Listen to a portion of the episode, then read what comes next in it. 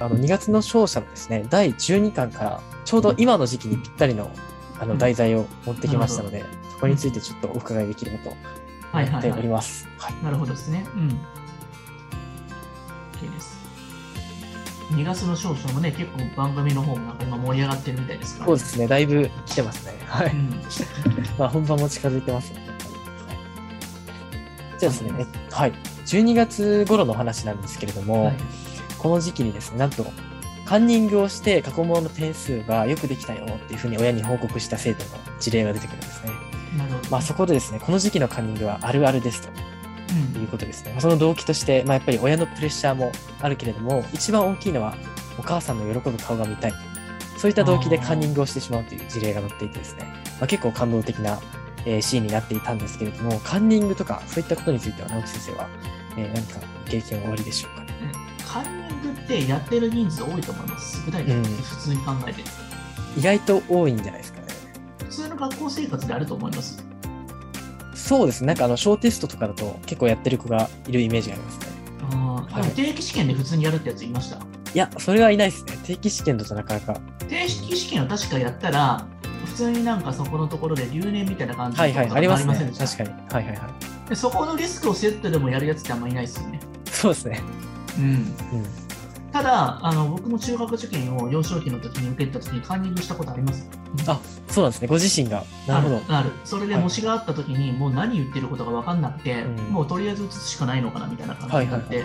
あ僕変な話なんか前の書いてるこの鉛筆の動きだけで何書いてるかっ てそんな変な技術を見つけたりとかしてそれある種のど高等テクですね独自技術みたいなでも そこまでできたらすごいです。結局のところなんか本当に追い込まれてしまうとそれしかないんですよねはいはいはい。確かに。そうしかもあの結局カンニングする心理って2つあって親に褒められたいのと、はい親に怒られると怖いっていうそこああ、なんまであすそよねの2つですよね。確かに。そうでもそれってもう逃げれないから僕結構見てきた子の中で偏差値ね40代の子ないしはその50未満の子たちの子って絶対にねやってると思うんですようんもしくはやってなかったとしてもすごく追い込まれてて怖いんですよ、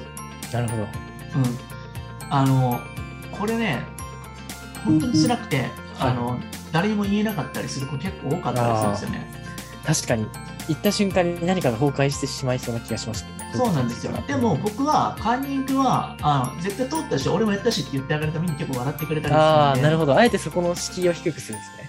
うんっていう確かかに普通にやってきたし僕もって思ってて、はいはでもカンニングがそれをまかり通ってしまってそこでなんかえ得た謎の成功体験は良くないですけれどもはいは基本的にバレてるんで全 部、い。そうですね。はい、わかりますよね基本的にバレてるし塾の先生ももう言わないんですよそれって、はいはいはいはい。そうですね。だから僕は意外とそれ許さないんですよね結構あすぐすぐなるねあなんえてでかっそていこをう感化しないんですね。なるほど。いはいやあのやったところで結局のところはそれは、まあ、お母さんが追い込んでるからってまず一つあったりとか、はいはいはいその塾のその雰囲気でやっちゃったらダメってなってるけれども、そういうわからない問題を作ってるお前が悪いんだろうと思 うちょっ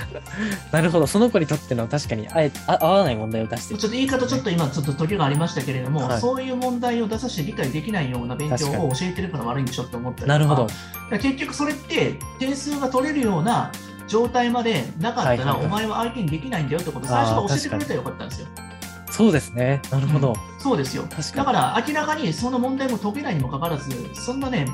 あの模試なんて解けるわけないんですよ、はっきり言ってうん。そうですよね。だから、最初から僕はその男の子、ある例の男の子に、はいはいカンニングしたんだねって言って、そんなことするんだったら勉強しない方がいいよって言って話をしてて、なるほど。それそあのそもそもこんな勉強なんてできるわけないんだからって言って、じゃあ今、例えばサピックス行ってたりとか、やってたは子いの、はいその子もぐちゃぐちゃで、その宿題も全部移してたよと話になって。ううんんそしたら、このサピックスの宿題のところとかもいや分かってないんだから行く意味ないんじゃないって話になって、うんそこから、でももうできなくてもいいんだよって言って、それより移すことの方が最悪だからねって、そんなやっても永遠にお前の学力上がらないからって話をして、うんだからもうその今の持てる自分の今の学力を全部出しなって言ってあげて1点でもいいじゃん 取れたら多分まあだからそこからスタートだよって話してそこがカンニングをできなんかね普通に全部さらけ出してはいはい全部出し切った時に涙も全部出した時なるにほど成績はその後に上がるから僕は結構落とし込みって最初やるんですよ絶対そこのやっぱり精神的なこう腑に落ちる瞬間というか、本当いに。やうんじゃあそこはガッてきつとは言うけれども、ちゃんとなんかあの承認してあげて受け,、はいはい受け止めてあげなきゃいけないんですよ、必ず。そうだったら、いなるや、ほど大丈夫よって言って、うんここのところしっかりやっていけば必ず成績上がるから、今はゼロだけれどマイナスではないじゃんって話をして、ここからながるほ そこで気づいた時がスタートだからって話を言ってあげてど、すごいですね。 でもその時にお母さんがこの子はまだできてるんですよとかでなんかあの寝言言ってる時は目覚ましますけどめっちゃ言ってあそこはお母さんも叱らなきゃいけないってことですね、その点いについてやはまああんまり言ってこなかったですけど私もう20前半の時からめちゃめちゃバトってた んでいやでも結局意味ないじゃないですかそんななんか嘘をずっとそれをなんそかうですね。はでもい、その確か子に。供が嘘ついてその親を騙すスキルだけ上がっていっても無意味なんでそうですね。で塾の先生がなんかね騙すようなスキルとかもすっごい磨いてくるんで、まあ、僕の前で通用しないですけどねそうですね。基本なんか騙されたふりしてますけど何回もなんか同じ問題解かせるんでああ、そうですよね。確かに。知らないうちに、あいつの間にか私も問が解いてるまあでもああの言う時は言わないとダメっすよやっぱそこは、う最後はでもそこはなんか愛情を持ってちゃんとさせてあげてちゃんとね任してって言ったらそのその代わり俺言ったからにはちゃんと責任取ってあげるからみたいな感じのこと言ったら結構ついてきてくれたりするからんそうですね。うん特にカンニングの原理はもう本当にやっぱレベル合ってない、マジで。よくそこですよね。本当にそのカンニングする以外も何もできることがないっていうことですそうね。、そう、かわいそうなんだよね、本当確かに。うん、でもそこに早くお母さん気づいてあげて、お母さんがそこで、もちろん子供ってなんで勉強頑張ってるのかって受かりたいだけじゃないんですよ。変な話、受かりたいのよりも、受かった時のお母さんの顔をよろまさに喜んでるみたいだけ、それだけですね。で純粋にそこですいね。や、マジそれしかないから、本当に。うん。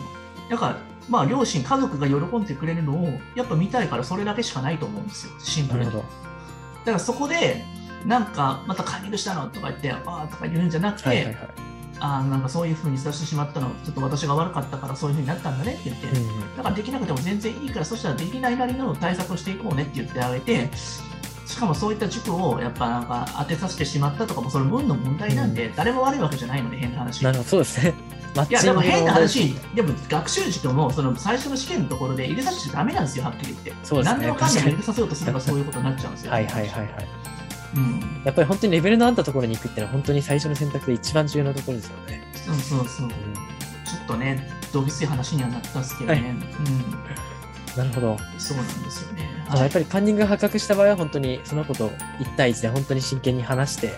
それでや腑に落ちるといこや、もうろ早く破壊しをしてあげないと、んマジで傷深くなっちゃうから、そうですね。うん、変な話、そのカンニングでの成功体験がずっと続いていっちゃったりすると、あ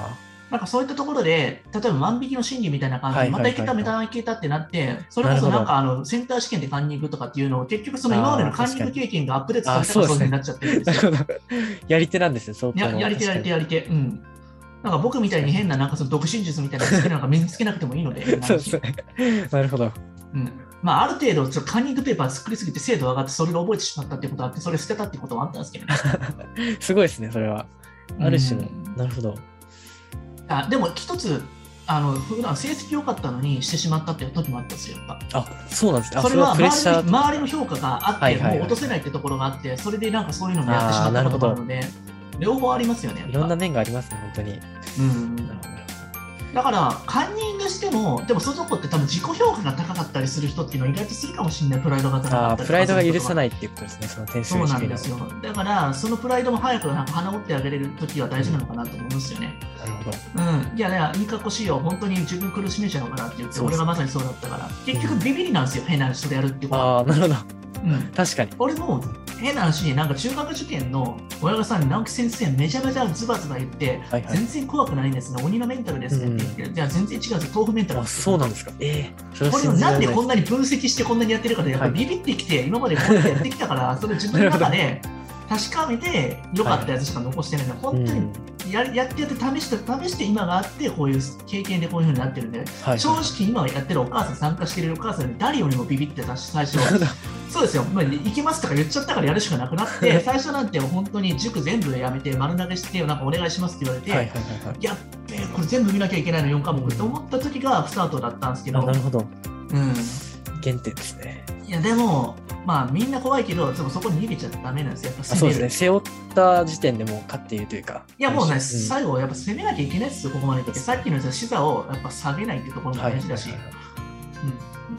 うん、だから無謀はダメだけれども、うん。うん、やっぱ志は絶対負けない。いや、ありがとうございます。すごく。いや、やっぱみんな怖いですよ、それはもちろん。そうですね。うん、怖い。けども進むみたいなね。うん。うん、はい、カンニングには結構僕はね、あの思い入れがあったんで、ちょっと長くそう話でしてすみね。カました。ンニング一つとってもすごく、はい。あの、みんなみんなやってるもんそうですね。うん、みんなやってる。うん